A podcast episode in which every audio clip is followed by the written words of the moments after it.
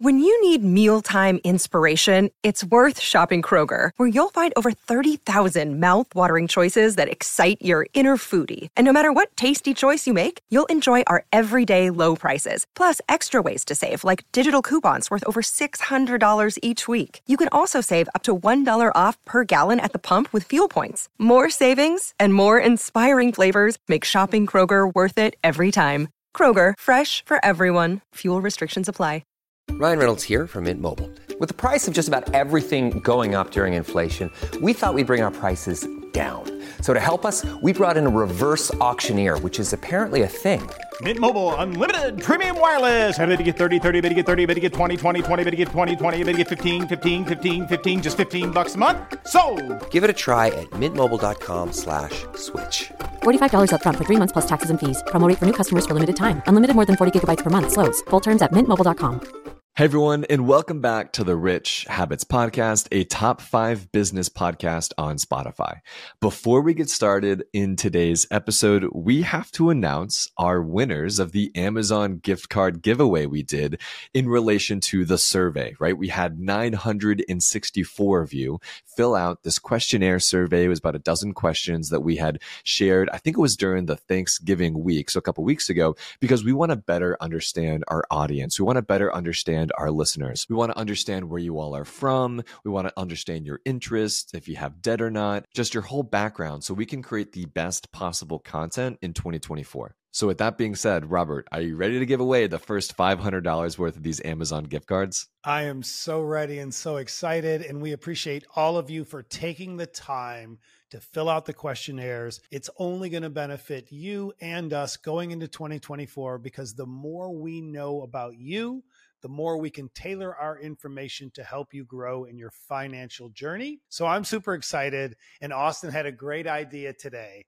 We are going to use a random number generator to do this right, do it legit, and give away this money. Okay, so I'm on Google's random number generator here. We have a minimum number of one and a maximum number of 965 because that's how many of you actually filled this out, which is astonishing to us. So I'm going to generate the first number 907. So our first winner is jmavado at gmail.com out of Pennsylvania. We're going to send you an email with the gift card right after this. Congratulations on winning. Let's check in on number two.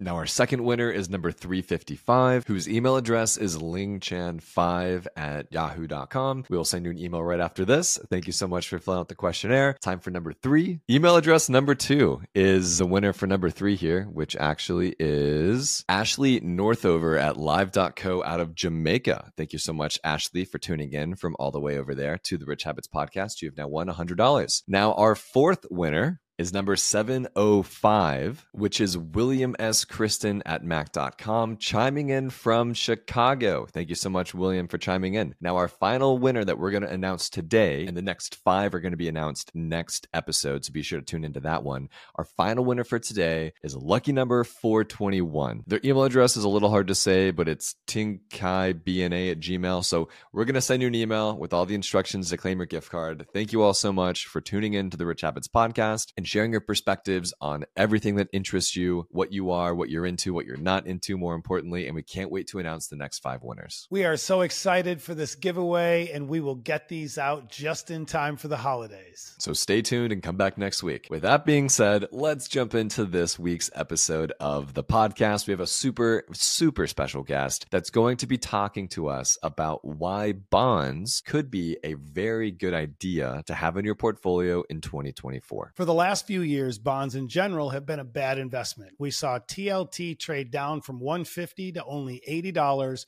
while the stock market traded up to all-time highs. However, we think this might be changing in 2024 and 2025. The three reasons why we believe this are number 1, slower economic growth, Number two, cooling inflation. And number three, the central banks reversing rate hikes. So joining us on today's episode is Troy Cates. Troy is the co founder and managing partner of Neos Funds. He has decades of experience and is going to help us break things down for you all today so everyone can make educated decisions for their portfolios. Troy, thanks so much for joining us. Thanks for having me today. Happy to be here. So, just to kind of set the playing field, right? Robert, I think we do a pretty good job of making sure that all of our listeners have full information. We tell them what we're doing with our index funds and our money and how we're investing and how we're trying to build wealth and we're sharing the ups and the downs the lefts and the rights and one of our business partners christian came to us about you know call it mid to early october saying hey guys you need to do an episode on bonds because there's a lot of stuff going on in the headlines as it relates to bonds in 2024 and 2025. And Robert, you know, you're one of these JP Morgan private bankers here, and they sent out a report, I think it was last week, essentially saying that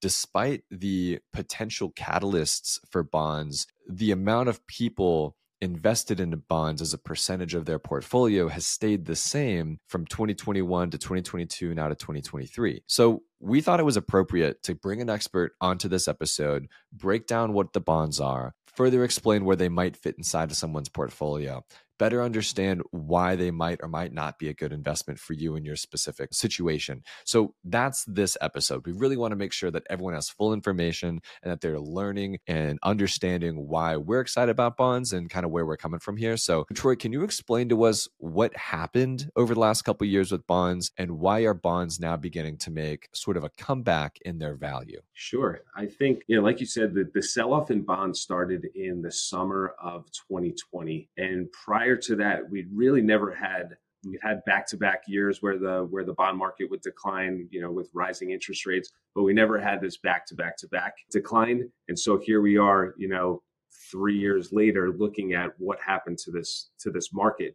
And people in that 60-40 portfolio, you know, especially in 22, had their portfolios really damaged. They were looking at their 60% that was sitting in stocks, and we had a big drawdown in stock in the stock market in 22 and at the same time, their bond portfolio, that 40%, if that, that's how they were allocated, was coming into. So it was a difficult year last year in 2022 for, for people in those portfolios. And we've started to see that sort of reverse in October. We had a little bit of a bottom in where the you know, aggregate bond market was starting to turn around and hopefully come back. And I think a lot of that was as the Fed was starting to raise rates or indicating that they were going to raise rates, you know, you have this sell off in bonds. You have this rates go higher, bonds go lower. So you have this market where you might be invested in a bond and you have this fixed coupon for a number of years, but your underlying principal might go lower over that time. Yes, if you hold it to maturity, you'll get that money back. But I think a lot of people get nervous or worried when they look at their overall portfolio and, and see these these prices coming in. So just to kind of break things down for the layman listening right now, what Troy was alluding to here is that when interest rates rise, the prices and the value of bonds fall. Because think about it like this if there was a bond issued that was maybe issued in 2022, and you could buy that bond for $100, and that bond's going to pay you 3% interest every single year for the next five years, right? That bond is worth a hundred bucks, right? You bought it, you, you pay for it, all that fun stuff. You get the interest payment, all the goodies. But now, as interest rates rise even higher, and you can now issue bonds at five percent, or you know, buy bonds at five percent or five and a half percent. Why would someone want to own a bond paying 3% when they can own a bond paying 5%, right? And so that's what Troy's sort of alluding to here is interest rates rise, the existing value of bonds and those 2%, 3%, 4% bonds fall in value. And that's why a lot of people's portfolios got wrecked in 2022 because bonds normally aren't these volatile assets. But the reason they fell so quickly is because we essentially had the fastest hike of interest rates in modern history, right? 40 years from essentially zero to 5% in about 12 to 14 months. So, just as fast as interest rates rose, that's how fast prices of bonds fell. So, Robert, I've shared a lot now about my perspective on bonds. I know you have some opinions as well. So, feel free to jump in here. Yeah, I want to actually go back a little bit further, kind of to the basics, because so many people I feel out there just don't really understand what bonds are and the benefits of bonds in these kind of up and coming certain economic times. So, Troy, I'd like it if you could break down the difference between a treasury bond and a municipal bond, because there are some differences, and touch on the tax benefits of the municipal bond versus the treasury bond. Sure. I think one thing to focus when you're talking about treasuries is there's a number of different treasuries. There's treasury bills, treasury bonds, treasury notes. And a lot of people can sometimes get it a little confused. And I think when you're looking at it, when you think of the short end of the curve, you hear this a lot, you know, watching news and, different news cycles. And when they're talking about T bills, the short end of the curve, they're talking about anywhere from four to 52 weeks. And when you're buying a T bill, these are purchased at a discount. So as Austin was mentioning before, you're buying this bond at 100 at par. You're buying a T-bill below par. And what happens is whether it's a 4 week or a 52 week, you're buying it below par and it matures over that time and when it matures at that final date, you're getting $100. So you might get this, as people are talking about in the news, the short end of the curve. You're getting these five plus percent yields in T bills. Really, that's you're buying this at a discount and it's maturing. A treasury bond is further out. You're talking about the long end. So you're talking about 20 or 30 year bonds. And what that is, you're buying this bond to receive a coupon. And a coupon is just your interest payment. It's a fixed payment, hence the fixed income. And coupons are paid every six months. For treasury notes, those are kind of smack in the middle between T-bills and, and bonds. And those are anywhere from two, five, or 10 years. And that's a, a similar type payout structure. You're getting this coupon every six months where you get this payout. And you're basically lending money to the US government to get an interest rate back to you. And in the end, this is whether it's a T bill, T bond, or a note, it's all guaranteed and backed by the US government. So you know at the end, you'll get that $100 par price. When you're talking about municipals, you're you're lending money to a local municipality, whether it's your local state or your local town or government, and that's a little bit different. There's tax differences. Taxes for municipals, you're exempt for certain taxes within your state. But then again, you do get some preferential tax treatment from buying treasury bonds and treasury bills. And it's definitely something you should talk to your tax advisor about to understand how it fits in your portfolio should you be investing in muni bonds? Should you be looking at more treasury bonds and looking to lock in a rate for 20 or 30 years, depending on what your portfolio looks like. We talk about T bills and the advantages a lot. And right now, looking into 2024, we assume there's going to be some slower economic growth. We assume that the central banks are going to reverse rate hikes. Inflation is going to cool. So, with those things in mind, do you think it's a good idea for our listeners to maybe cut back on their T bills and put more money towards these bonds? Or do you think it's okay? Where would you look at the weighting being between the two? Because I still believe people should be holding these T bills, but obviously bonds are looking more attractive going into 2024 and 2025. Sure. I think it, it's, you know, varies per client, per customer, what their portfolio looks like, what their goals are for their portfolio. You know, I always think there's room for T bills, there's room for bonds in a portfolio, and there's room for equity exposure in a portfolio, depending on who you are, how old you are, what your goals are for investing over that time frame. So it's something that I wouldn't go out and say that yes replace your t-bill portfolio with a bond portfolio but it's something we started to see not too long ago. In you know as we looked at people were talking about on the news how the 10 year had touched 5% and that was a big number where we were looking at 5% interest rates on holding a 10 year treasury note. And once it hit that 5%, we started to see that yield come in as because people were going out and buying that and saying, you know what, 5% looks really attractive for a 10 year period at this point for my portfolio.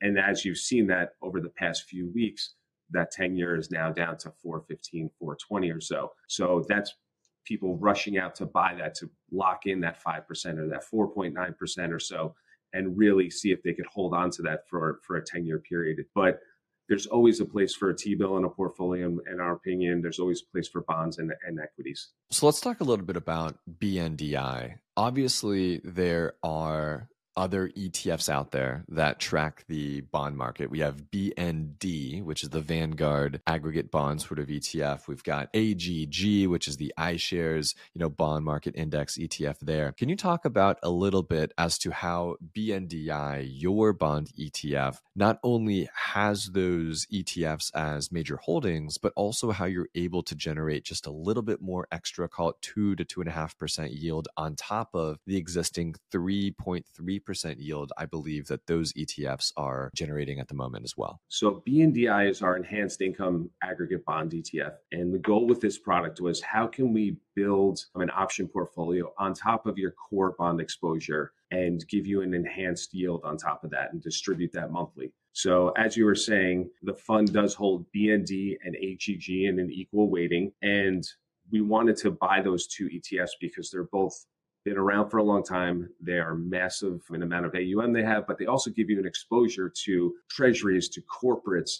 And if you look at their holdings, you're talking about holding tens of thousands of bonds in these ETFs. So we wanted to get that core market, core aggregate exposure to the bond market. And what we do with our option portfolios, we use SPX index options. We use index options wherever we can in our products to get that preferential IRS Rule 1256 treatment, which says that no matter the holding period, you're being taxed at a 60 40 long term, short term capital gains rate. So they're a little bit more tax efficient than using ETF options or individual name options or, or, or any other type of option, whether it's a note or a swap. So we like to use the index options. And what we're doing with that portfolio is we employ a put spread strategy. So we're selling put spreads to bring in income. We roll this strategy on a weekly basis to move with the S&P 500. And like you said, the goal is how can we provide an extra two to two and a half percent over whatever core bond is doing, but keep the volatility of the portfolio the same as your core aggregate bond portfolio. So we didn't want to increase the volatility of the portfolio by adding options. We wanted to keep it the same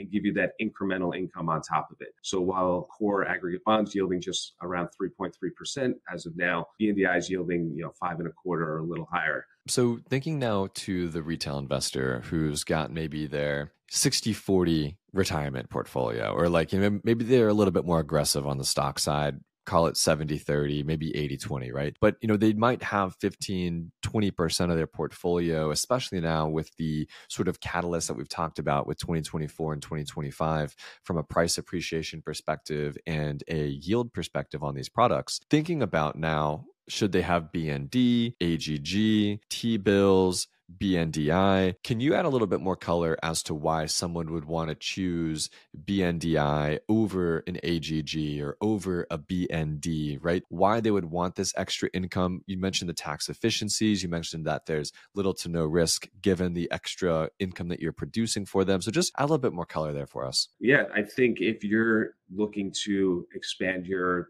core bond holdings and you're looking at ETFs like BND or AGG, BNDI should fit in there nicely. One, because we do hold those ETFs, but two, we're giving you that enhanced income through the option portfolio. And BNDIs really can slide into a couple of different portfolios for people. It could fit in that fixed income portfolio, but it could also fit in that you know alternative income generating side of your portfolio. A lot of people yes have traditionally been 60 40 70 30 however you want to split it up depending on your age or your goals but we've seen a lot of portfolios kind of morph into more of like a call it a 50 30 20 and that 20 is alternatives and alternatives could be a number of things. It could be products like bndi or some of our other products here at neos. It could be commodities. It could be a number of different areas.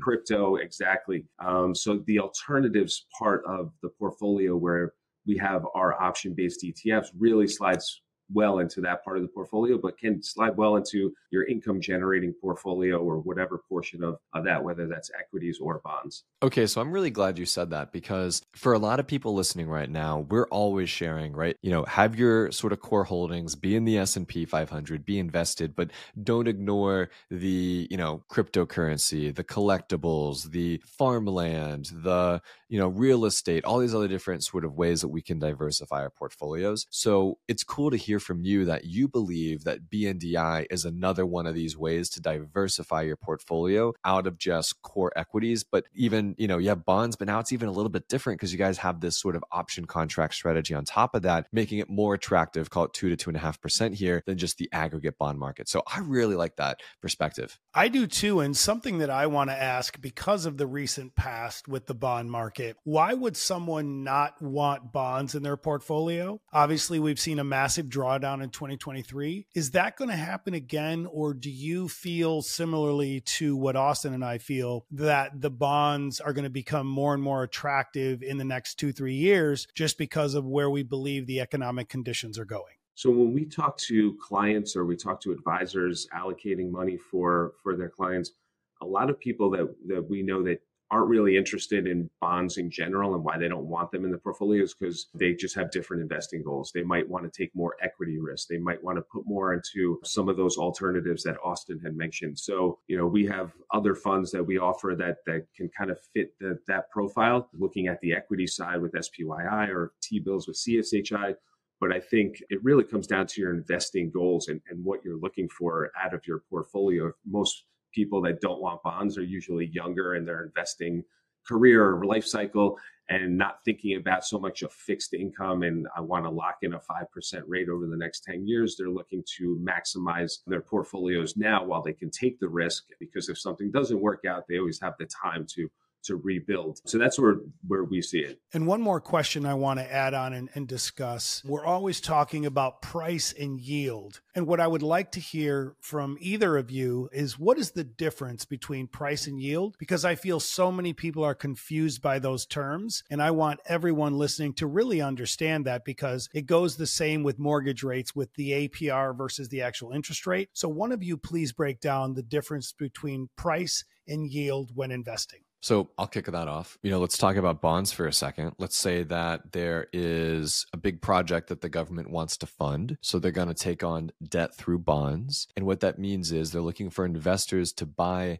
sort of these bond certificates. And you can buy a bond certificate for a minimum of $100 and they're in $100 allotments. So like each share of the bond, quote unquote, is 100 bucks. And so you go out and you're buying all these bonds for $100, $100, $100. That's the sort of par value is what that's called, knowing that you're going to get a coupon payment, an interest passive dividend, you can kind of think of it as paid to you as an investor. And that can be paid every year, twice a year, but it normally has a begin date and an end date. And so you're going to give them the $100. They're going to pay you these coupon dividend payments. And then at the end of it, once you've received all your payments, they're going to give you back your $100.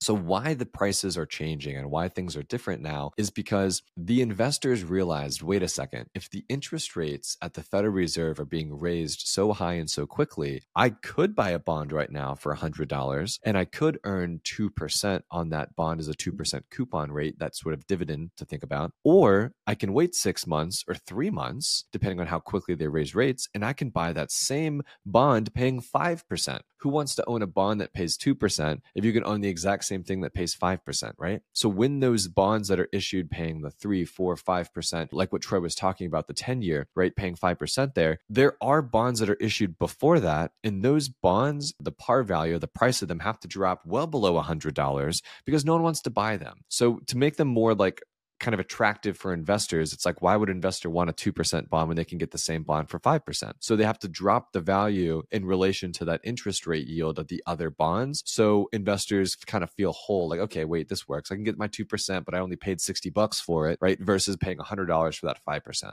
Troy, do you have any color to add to that? No, I, listen, I think Austin explained it really well. I think what interests people to buy that 2% bond right now when yields are four and a half, 5% is yes, they're fine taking that 2% coupon, that fixed payment every six months or so, but they know when the bond finally matures, it's going to go back to par. They're going to get that $100 price. So they're okay buying it at a discount, knowing that it'll finally get there, but they'll still earn that 2% in this example as a coupon payment during the time that they hold it. And this is very important for everyone following along and listening because you hear Austin and I every single day talking about maximizing your gains and having velocity on your money. And so it's always about looking for those edges where we have the positive arbitrage of our money going in our favor. And that's why I want everyone listening to understand the difference between price and yield and really learn all the subtleties so you can understand what are the best investment strategies for your own own personal gains. I couldn't have said it better myself, Robert. Troy, thank you so very much for coming in here as the expert,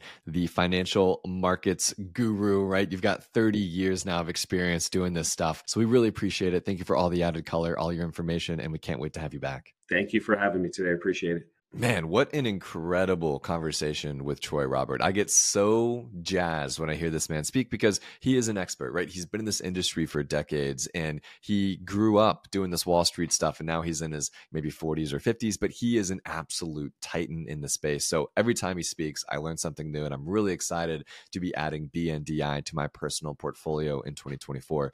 What about you? Yeah, I love it and definitely learn some things. And that's what the Rich Habits podcast really for me is all about is for us to be able to provide the best information to all of our listeners and followers throughout the podcast, through our Discord, our private lives, our public lives, just all of the information that we provide. I am really proud of because we do so much work to really dig in and not just follow the herd and come up with stuff that we've already seen or heard on TikTok or Instagram, but really dig in deep and find the information that will truly help people benefit for years to come. So it's very exciting.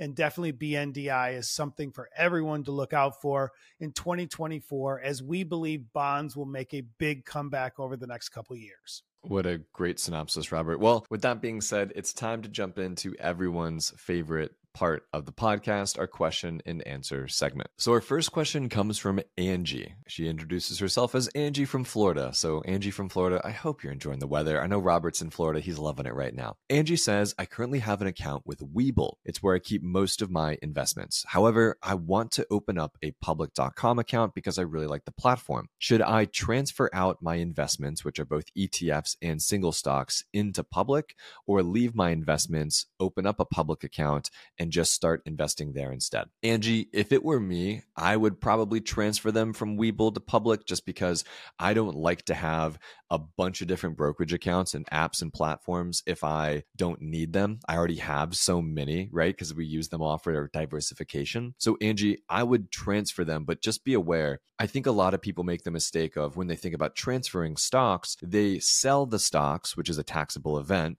they withdraw the money to their checking account, and then they deposit that same amount of money into the new platform, right? Don't do that. That's not how you transfer stuff. That is a taxable event, and Uncle Sam is going to send you a letter in the mail saying, hey, you owe us all this money in taxes. What to do instead is, to your point, the actual transfer of the stocks. Webull is going to call public and say, hey, one of our customers wants to transfer their assets to your platform. Can you send me your address to transfer to. They'll be like, yeah, sure, send it our way. And so then Webull is going to press a button. All your stocks are going to go to the public account. Your public account is going to be auto populated with these stocks and it's going to be perfect. The only thing that I want to call out is I'm not sure fractional shares can be transferred. So if you have fractional shares, you might have to sell those or just keep them in Webull, whatever you want to do there. But that's what I would do. That's my perspective. I know Robert probably has his own as well. Yeah, I'm going to have a little bit of a different take because as Austin alluded to, we have a lot of different platforms and apps that we use. And I think it's okay to have multiple ones, but you definitely, if it's unnecessary, don't do it. So in this instance, I would say if it's all transferable, sure, go ahead. We love public, as you know. But if there's any problems at all, don't worry about keeping Webull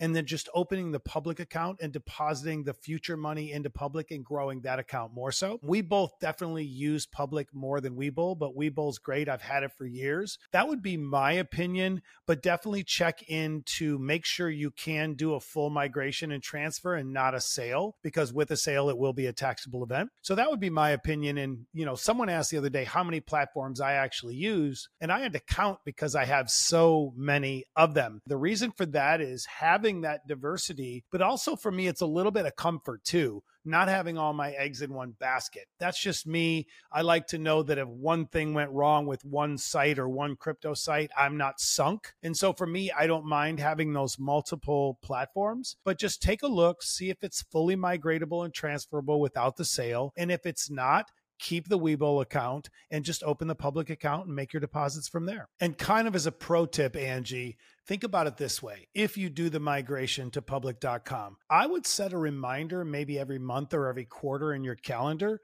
just to peek in on the Webull account. Because many times what people do, out of sight, out of mind, you're on to the next account. You're really excited and focused on public, and you may leave yourself invested in some products that might not be great in the long run in the Webull account. That's why we like to see that active management where you're always checking in. And I'm not saying every day, but once a month or once a quarter quarter is fine to make sure those assets and those investments are still moving in the right direction. So that would be my final takeaway on your question. Great question, Angie from Florida. So our next question comes from a user named Duck City USA. Love the name. Duck City USA asks Years ago, I received a large inheritance. I used this money to buy two income producing rental properties in Ventura, California. Both properties have made substantial capital appreciation. I bought the properties in cash because that was the only way I could have won this deal. I want to pull my equity out of these properties, but with HELOC rates being so high, it's going to prevent cash flow in the first place, making it sort of a silly decision. What are y'all's perspectives? Robert, you know more about real estate than I do. Want to hear your thoughts on this first. Duck City, welcome to the podcast. This is a tough tough situation. First and foremost, you're putting us into a pickle here because you used all that cash to pay cash for these two properties, therefore tying up all of your growth potential and your opportunity cost and having all of your cash tied up. So it's a difficult one. Secondly, right now, you're absolutely correct with HELOC rates being so high, along with everything else. Now, I do think they're going to cool soon, but right now they're pretty high. So my opinion on this would be, and there's a lot of different ways we can look at this my opinion is keep the two properties as is. Don't get the HELOC right now. I would say take all the money that you're making and building up, if you're making some now, and I would put that towards equities, crypto, etc to be earning, you know, a good gain on those for now. And I would play a little bit of the waiting game because even if you do the HELOC, let's say you can get the HELOC right now for seven and a half or eight percent, that's kind of high interest debt. So it's hard to out earn that. Although the S and P 500 is at I think 17% for the year, but we don't know what that's going to be in 2024. So it's a little bit of a tricky, bad timing, bad situation kind of deal right now. So Duck City, I would leave the properties. Take your other money, invest it into equities and crypto. In a year from now, revisit this question. We'll revisit it with you if you'd like. And I would consider then either selling one of the properties when interest rates come down, maybe do a 1031 exchange take that money and the capital appreciation you made on the property, maybe buy two more properties. But for now, I would sit tight, keep earning, keep building, and investing in other equities. The only thing I have to add is I'm not sure I would invest all of it into other equities because if you're trying to save up to buy another property and we have a 2022 event where the markets crash by 30%, then what is that four months out of the year of your cash flow is now gone. So maybe think about like you know t-bills and a high yield savings account for maybe half of that and the other half can be in equities. I agree there needs to be some velocity with your money here. It's something that robert and i say a lot. So make sure you think about that whenever you're you know trying to allocate these funds toward growing your sort of honey pot to go buy the next property. I love it duck city. Thanks for coming on so our next question comes from Paul C. Paul says, I love the show and appreciate all the simple and actionable advice. Paul, we're really excited that you listen and we appreciate the kind words. Paul says, My wife and I are 33 years old and we're saving consistently for retirement. Our first baby is due in December, and the last few months we've been pausing our contributions to retirement to save up so we can have money for the baby. I am praying for a happy, healthy baby. Congratulations. Now, Paul says we plan to start contributions back up again in January. If we have $800 per month to use for investing, how would you recommend we split that money up between our Roth IRAs and a 529 plan for our child? So, Paul, from my perspective here, I believe the number is like $580 or something every single month. If you invest that toward your Roth IRA throughout 2024, like it says you're going to start here in January, you will actually max out your Roth IRA total contribution of 7,000 for the year. So that's 580. Now let's say you take the other 220 and you pop it into a 529 plan for your child. I mean, I'm personally doing 150 per month. Now, I'll tell you what, I did have to start with the $3,000 like minimum contribution, but that's just like how Vanguard does it. There's a bunch of different platforms that you can start with zero. Now, I started with 3000 I do 150 a month. I'll have about $80,000 in this 529 plan invested into the S&P 500 right over the next 18 years for my niece or nephew here that I decide to give it to. That's just from 150. So your 220, you might even outpace me, just depends on how much you want to contribute there. But that's how I'd split it up. Robert, do you agree or disagree? No, I agree totally. And I wouldn't change a thing. Max out the Roth IRA put the balance into the 529 and i think it is a great great strategy. And it's really awesome at 33 years old that you're thinking through this and really putting these advanced strategies to work. You will inevitably find wealth and live financially free as you age just because you're getting started so young and have such good strategies. So congrats. And want to remind you too, Paul, and I'm sure you know this, but for everyone listening that might not, if your child decides not to go to college, which I feel like is going to become a trend here in the coming decades, they decide not to go to college and instead maybe pick up a trade or start their own business, you can actually roll over $35,000 inside of a 529 account to that child's Roth IRA. $35,000 invested from call it like 21 or 22, which is how long it's probably going to take you to roll that money over until 65 is just shy of a million dollars adjusted for inflation. That means your child is a guaranteed millionaire, essentially, right? By the time they retire, because of the steps you're taking now at 33. I echo Robert's congratulatory words. You are a rock star, and this is going to be really, really strong and great for changing your family tree and building generational wealth. So, congratulations. That is why we preach every single day throughout all of our channels here at the Rich Habits podcast and the Rich Habits brand. Between Austin and I, is it's not about timing the market, it's time in the Letting compound interest do its job is a beautiful, beautiful thing over time so everyone can achieve financial freedom. Thanks everyone for listening to this episode of the Rich Habits Podcast. If you learned something, if you're excited about what you heard today, leave us a five star review. And don't forget, share it with a friend, share it with your spouse, share it with your buddies out when you're drinking beer, having your cocktail hour. Holiday parties are happening this week. Robert, I need you to tell these people that if they go to a holiday party, give them a challenge to share the Rich Habits podcast with at least one person at that party. Yes, we would love that. Share the word, spread the word, and help us ring in this new year and keep us in that top five business and financial mindset podcast ranking. And we are so ready to go into 2024 with all of you and just crush it next year. We have a lot of really, really exciting things planned. So stay tuned. Don't forget to follow along, turn on those notifications, follow us on Instagram at Rich Habits Podcast, and keep your eyes peeled next week for those next five $100 Amazon gift card winners. Thanks, everyone, and have a great start to your week.